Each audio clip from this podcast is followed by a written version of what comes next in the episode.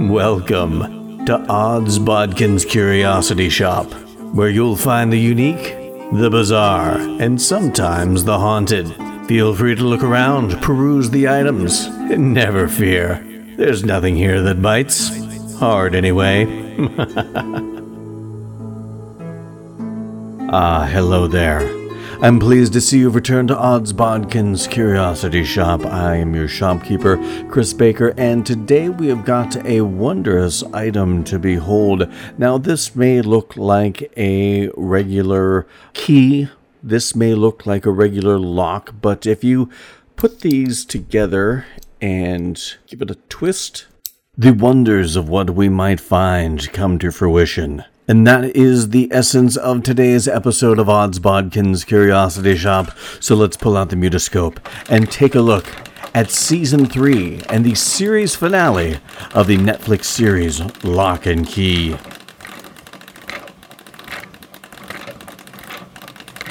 So, Locke and Key, if you go back and check out the review I did on season two, of course, season one uh, happened before I really started doing Odds Bodkins Curiosity Shoppe. Uh, although we did kind of talk about uh, some of the events of season one in that season two review, uh, you'll know that this is less than a full year since the final episode of season two that we get episode one of season three. Season two was released on Netflix on October 22nd of last year And like I said, not even a full calendar year as this season three and series finale dropped on Netflix on August the 10th. And the reason for that is because they filmed both these uh, season two and season three essentially one right after the other. Uh, they didn't really take any downtime. They did it Lord of the Rings style. They filmed it essentially season two went right into season three. I know there was talk before that they had the script for season three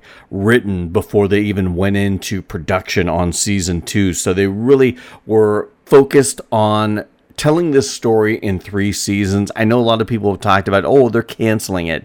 Uh, no, they didn't cancel Locke and Key. They just had a finite story to tell based on the Joe Hill, Gabriel Rodriguez comics and that was the extent of it. You really, if you drew this out any longer, I mean, did anybody really want this drawn out longer? because, uh, you know, there was almost only so much story you could tell with this.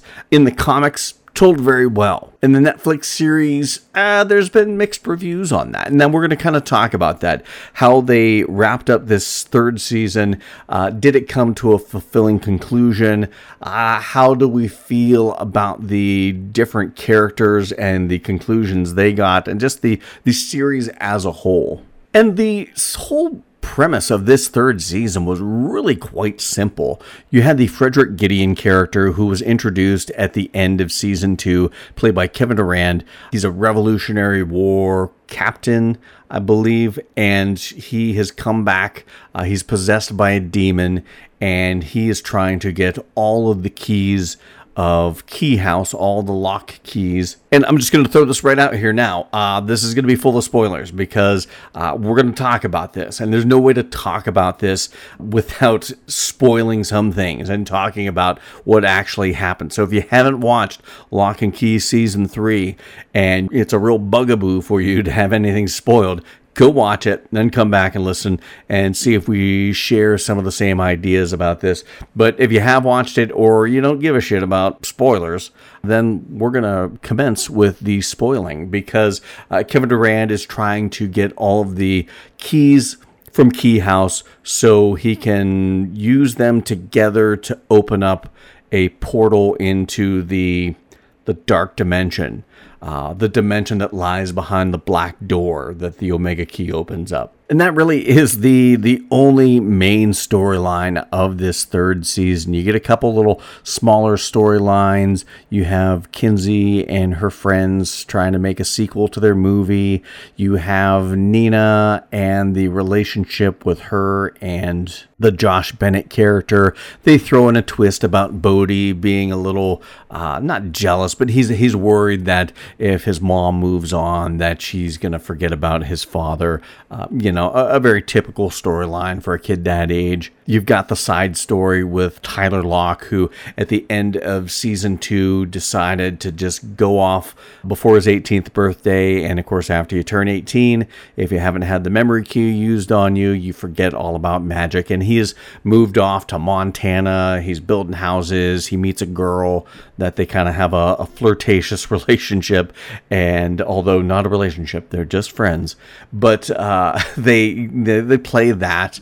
And of course, everybody gets brought together because they have a wedding, which is kind of another very tertiary storyline with the Aaron Ashmore Duncan Locke character. He's getting married, and uh, Tyler comes back for that wedding and kind of gets shit mixed into all that's going on.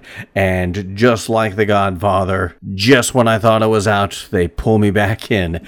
And he ends up not sure what's going on because things are going on. You have this Frederick Gideon character uh, trying to get these keys, and he's very uh, proactive about it. He calls up a couple echoes out of the well house, a couple revolutionary soldiers that are doing his bidding, his henchmen. There's another little side story with uh, Ellie and Rufus, how they've moved back to Matheson, but Ellie doesn't want to stay there. She's having problems. You know, they had to concoct this, you know, cock and bull story about how she was uh, found wandering the streets of Pittsburgh and didn't have any memory.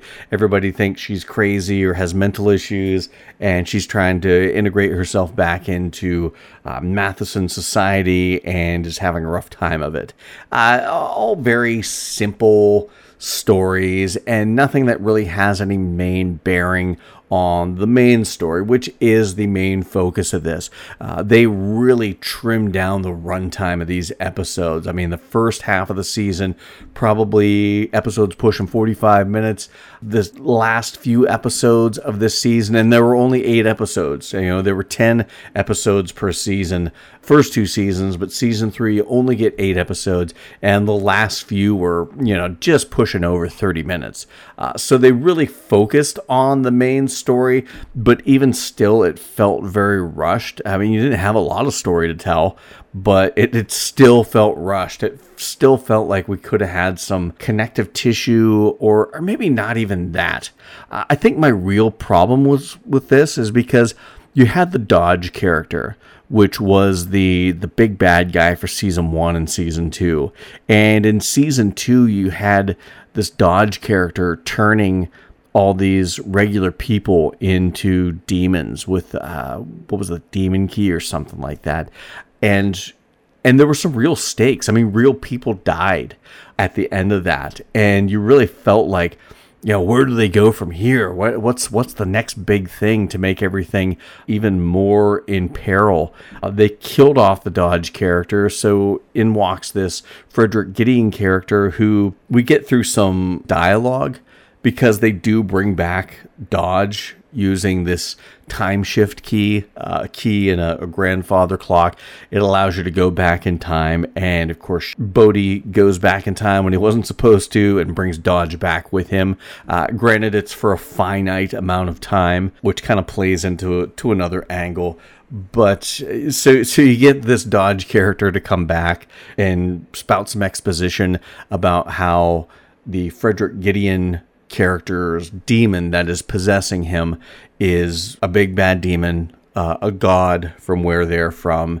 And that's really the only thing you get to explain how bad he is. I mean, don't get me wrong. Uh, Kevin Durand plays unhinged bad guy quite well. I really like the the antagonist he played in the 310 to Yuma.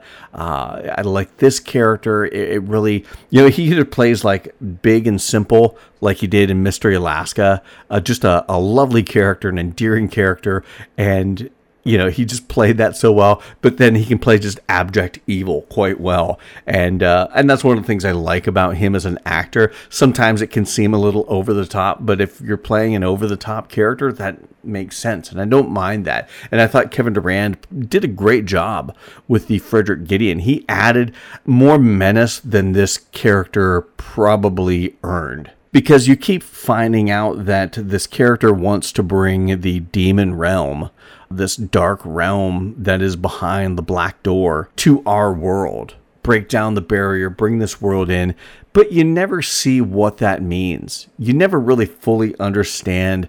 I mean, yeah, it's probably going to be bad, but they just like I said, they really never set any of the stakes as to what this would mean for humanity, what this would mean for the Locke family, what this would mean for the town of Matheson.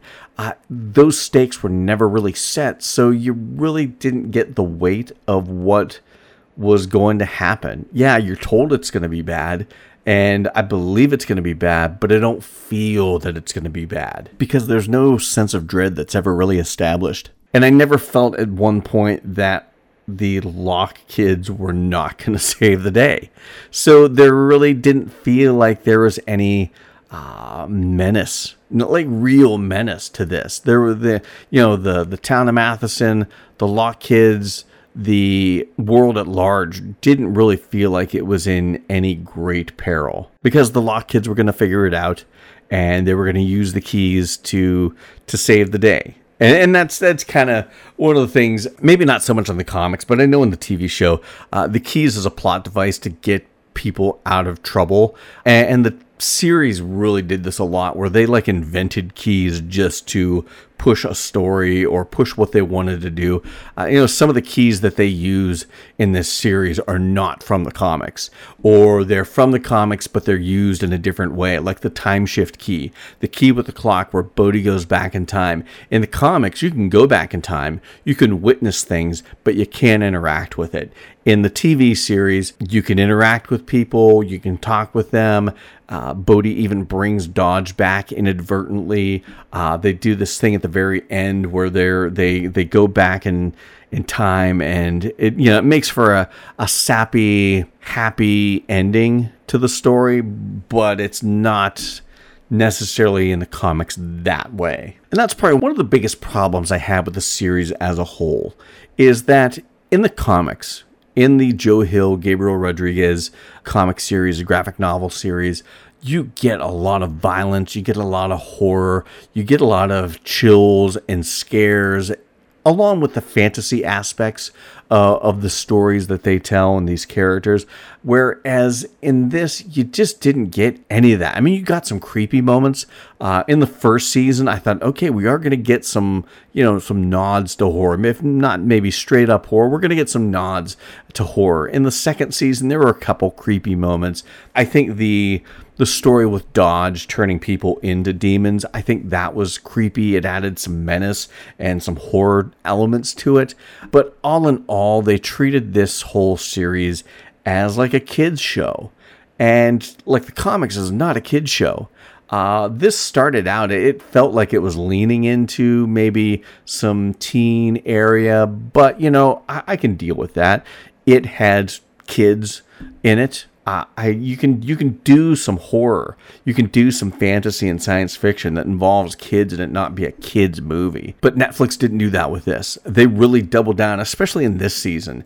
They went from like wanting this to be a teen show to let's well let's make this a tween show, and I, I just I, I think they had some real missed opportunities because, like I said, there's a lot of violence, a lot of horror, a lot of gore scares and chills in the original graphic novel series, and they just didn't lean into any of that with this and really made this tried to make this more of a family show. And and it was to a degree. I mean it is about a family and it's about the family dynamic and this family working together to, to fight these evils, to learn about these keys, to learn about their history. it, it is definitely family oriented, but Netflix tried to make it too Hallmark family. And that was one of the disappointing things.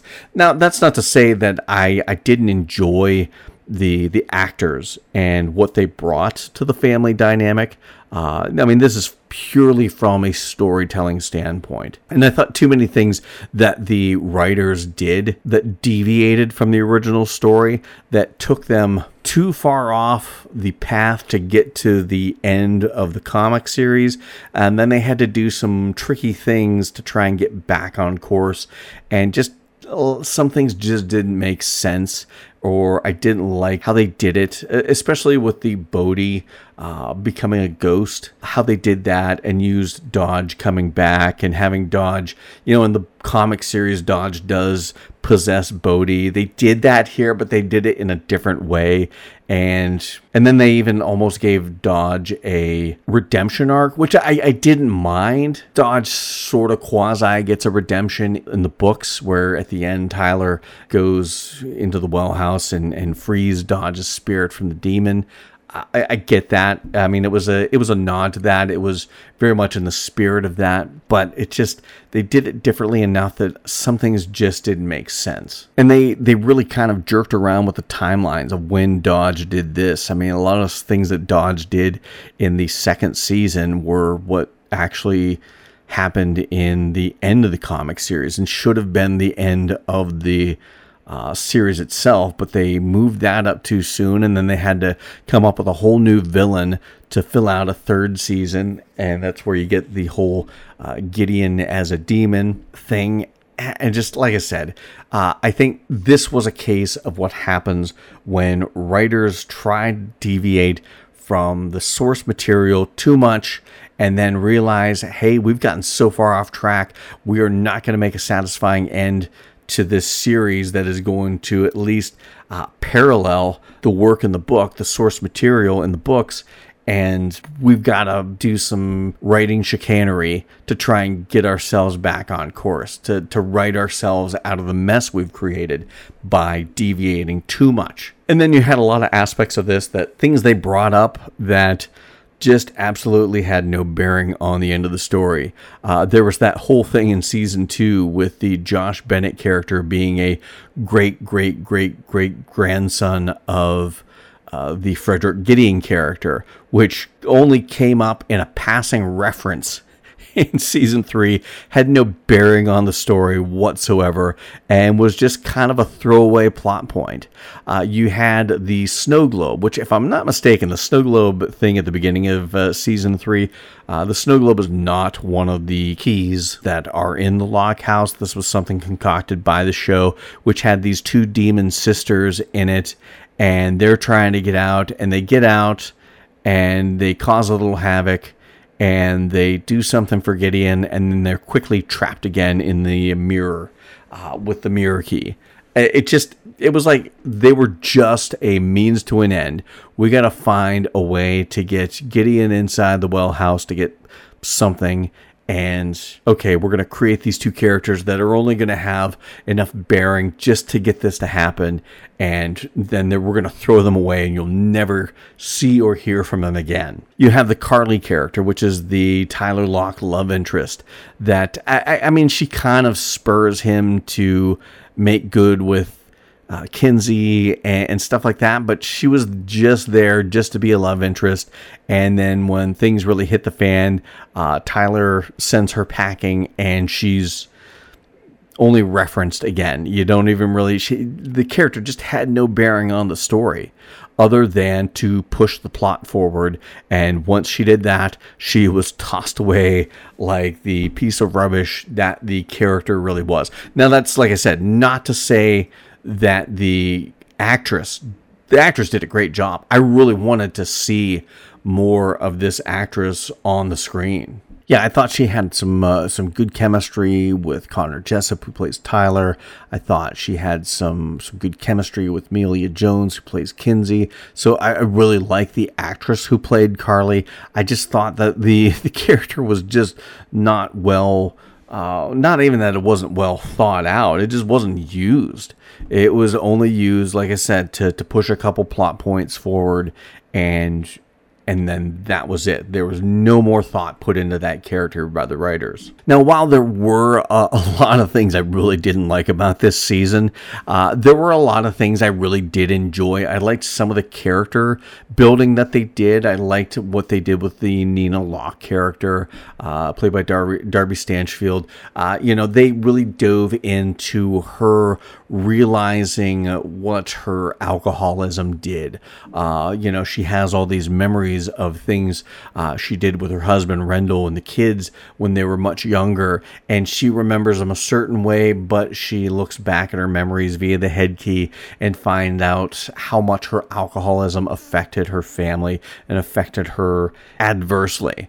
So that was a really interesting storyline and a little bit of a character development that I liked. Uh, you know, you had the Connor Jessup Tyler Locke character dealing with trying to forget what happened to his former girlfriend in season two and realizing that you, you can't just forget it. The hurt is always going to be there. He he lost his memory of magic, but that didn't take away the hurt of losing this person that he loved so much. Uh, that was that was an interesting story arc and a, way to build the character and get the character you know some sort of lesson they've learned. I don't really feel like the Kinsey character had a big like self realization moment in this, but with Tyler gone for the first few episodes, you know, she really had to to grow up and take a leadership role in the family. So I think in that regard her character did have some growth, but it just wasn't as overt as some of the other characters. And then of course the Bode character played by Jackson Robert Scott, who I, I really like this kid. I know some people have uh, had some problems with him, and there's even one uh, situation where they make fun of him and uh, and his voice because the Dodge character comes back and she's talking about Bode and and she's like, oh, that voice, and it just it was a, a little bit of self realization of some of the people, uh, some of the viewers out there, and some of the fans out there that I haven't been high on him. I, I think he's a good young actor. He he's a young actor.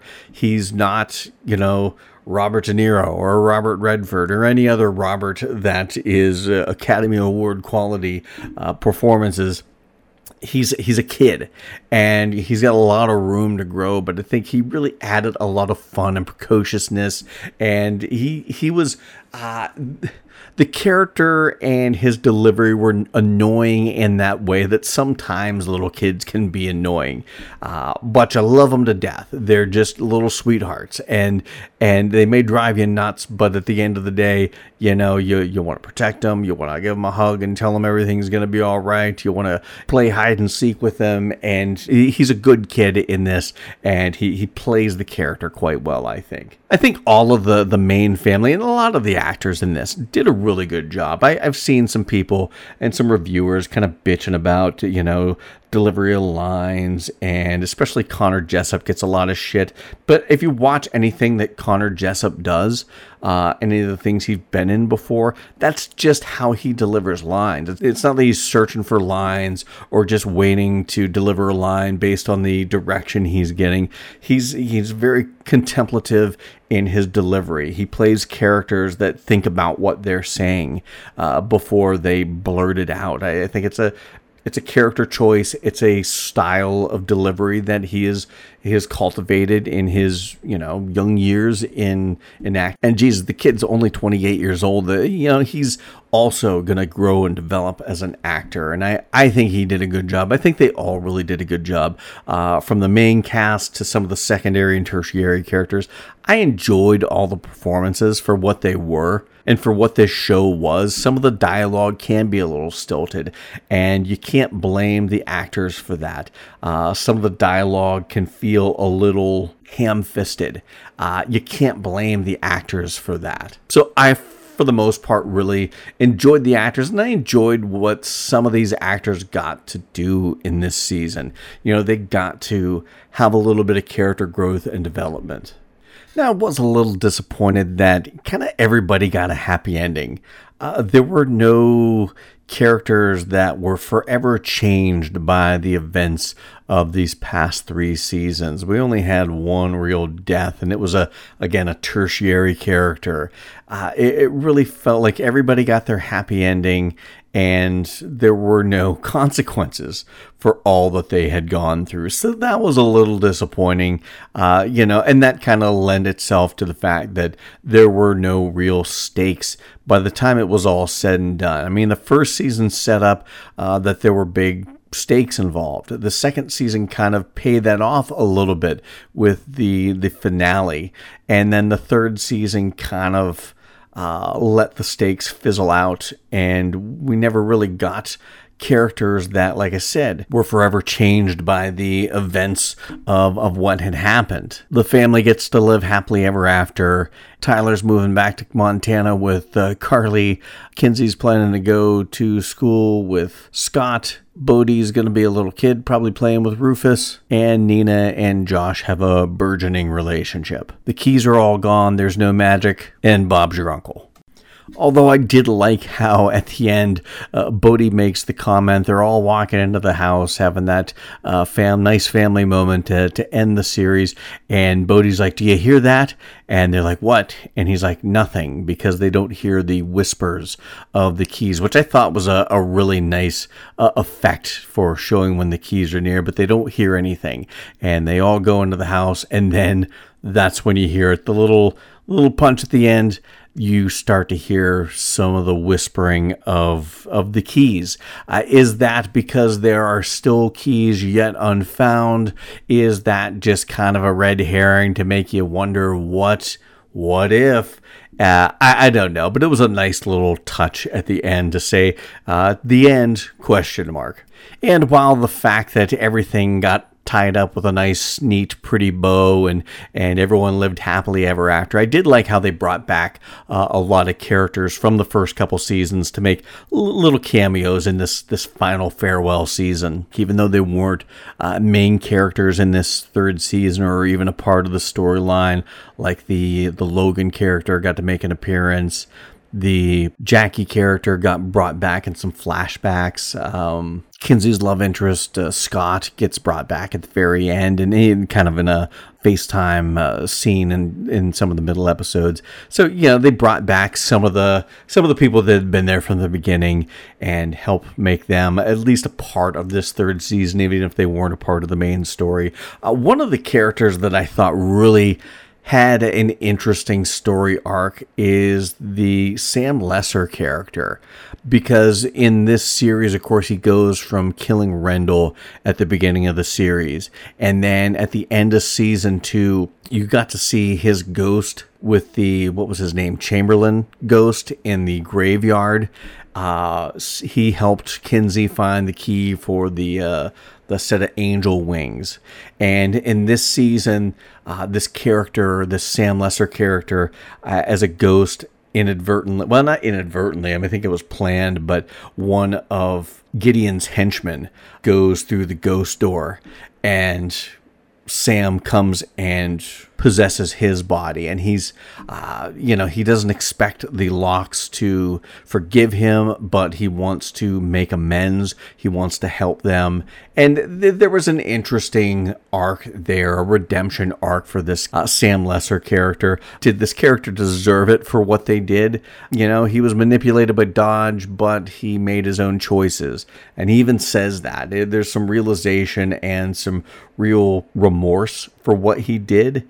I, maybe maybe time as a ghost, and under Chamberlain's tutelage, he learned the error of his ways. So whether it made sense, whether it was a part of the comics or not, I, I think it was an interesting story arc for that character to go from being such a reviled character, hated character in the the first episode to a character that got some redemption and went out uh, a hero of sorts. Uh, that that was interesting. Now I have pretty much shit on this season the whole time, and that really wasn't my intent. But I just open my mouth and sting, you know, this stream of consciousness uh, reviewing kind of just starts spilling forth, and I I don't think I've given it a very favorable review thus far, but all in all, I, I, I, did enjoy the season. Was it what I hoped it would be for the grand finale of this series?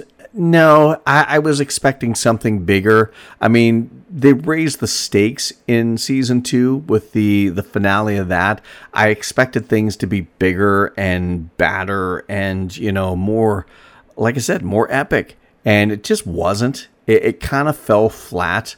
And like I said, that's not an indictment on the cast because I thought the cast did well. I just think it wasn't a really well written season. And I think that's because they were rushing to get this out because they knew they were only going to get three seasons.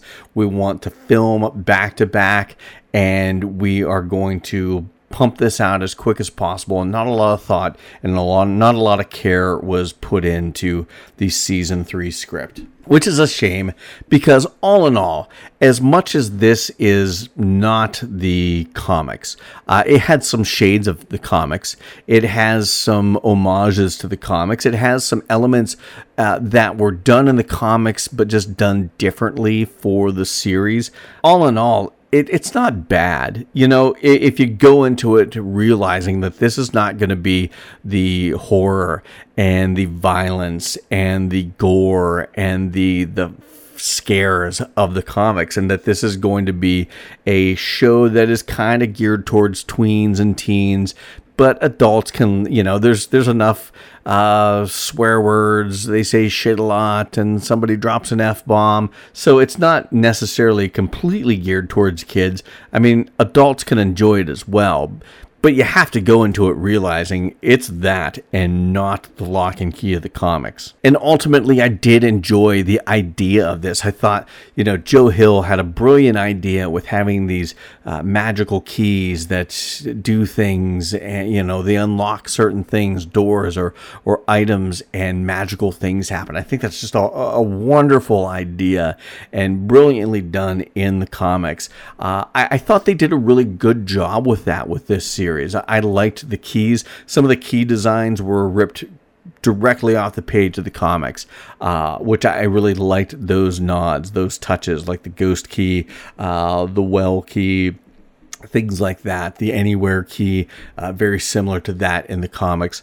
Uh, I, I like that they paid attention to that sort of detail. I liked how the magic of the keys worked. Um, I, I, even liked how, you know, the head key uh, works differently. It, it, works similarly, but differently in the comics as opposed to the TV series. Like in the comics, the, the top of somebody's head opens up and you can look at the memories inside and pull things out.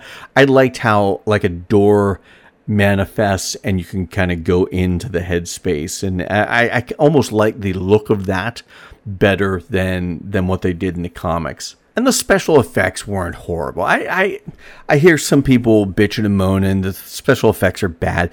I don't think they were bad. I don't think they were great. I've seen better, but I sure hell seen a lot worse special effects. I, I thought this the special effects and the CG in this were probably middle of the road. They weren't some of the top tier that I've seen, but they certainly weren't the worst special effects and CG that I've seen. Uh, whether it's green screen, whether it's CGI, whether it's practical mixed with CGI, I was happy with it. Was it on the level of things like Sandman? Uh, the Sandman I thought had really good CGI. Uh, was it on that level? No. But was it as shitty uh, CG as they had in the movie Prey, which is probably one of the only bad things I could say about that movie? Uh, no. I mean, this Locke and Key had much better CG, especially CG animals, than Prey.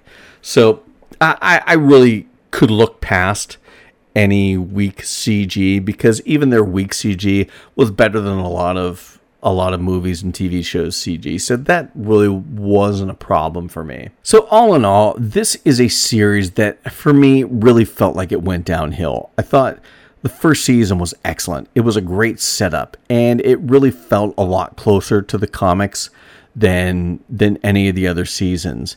Uh, but then season two comes along, they start to deviate and they speed up some timelines, and and then season three comes along and they've deviated a little more, and they've got to get things back on track. So they just write their way out of of any problems they have with how things played out in the comics.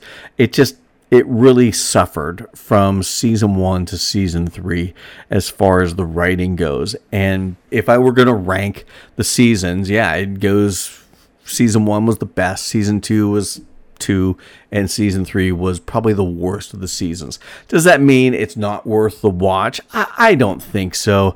I mean, this is a not a good representation of the comic books, but it is a representation of the comics, and it is an, an entertaining representation of the comics.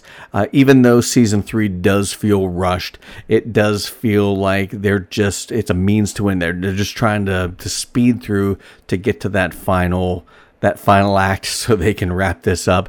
Uh, all in all, it's a good family show. If your family likes science fiction and fantasy, maybe with a little tinge of horror from time to time, uh, this is a good show that people can sit down and watch as a family. Mom and dad can watch this with the kids or the tweens or the teens or, or whatever. Uh, I, I I enjoyed it for what it was. Was it the comics? No, but that's the beauty of it, I think, is it got me interested enough in this that I want to go back and read the comics. I, I know enough about the comics. Uh, I know enough about what Joe Hill and Gabriel Rodriguez did with the comics, you know, back when they put these out I know enough about the characters and the stories to to know what happens, but I've never actually read the comics. So I, I want to go back and check out uh, some of these comics. And you know, I've, I've seen panels and I've seen pages and and little clips of stories uh, from the comics, but this makes me want to go back and and really dive into the source material and see what the series could have been because they've been trying to do this for a long time. I know uh, there was, I don't know, it was the CW, one of the networks was trying to do a Locke and Key TV series. It got a pilot and then got canned. Hulu tried to do a Locke and Key pilot and they canned it. Uh, there was talk a few years back about them doing a trilogy of Locke and Key movies. That would be interesting, uh, but that got canned. So finally, we get to see the Joe Hill, Gabriel Rodriguez uh, vision of this on the screen, on the small screen, but on the screen all the same. And I think it did it justice enough in that the Locke and Key TV series really tapped into one of the one of the most important things of the comic series is the magic and the fantasy of it all, which I think is at the heart of that story, and you really see the heart of that story played out uh, it may be not how the story exactly goes down. It may not be how the characters actually are in the books, but it has enough of the heart of magic and fantasy that I think you know it's worth a watch. And then go back and read the comics or better yet read the comics first and then watch the series.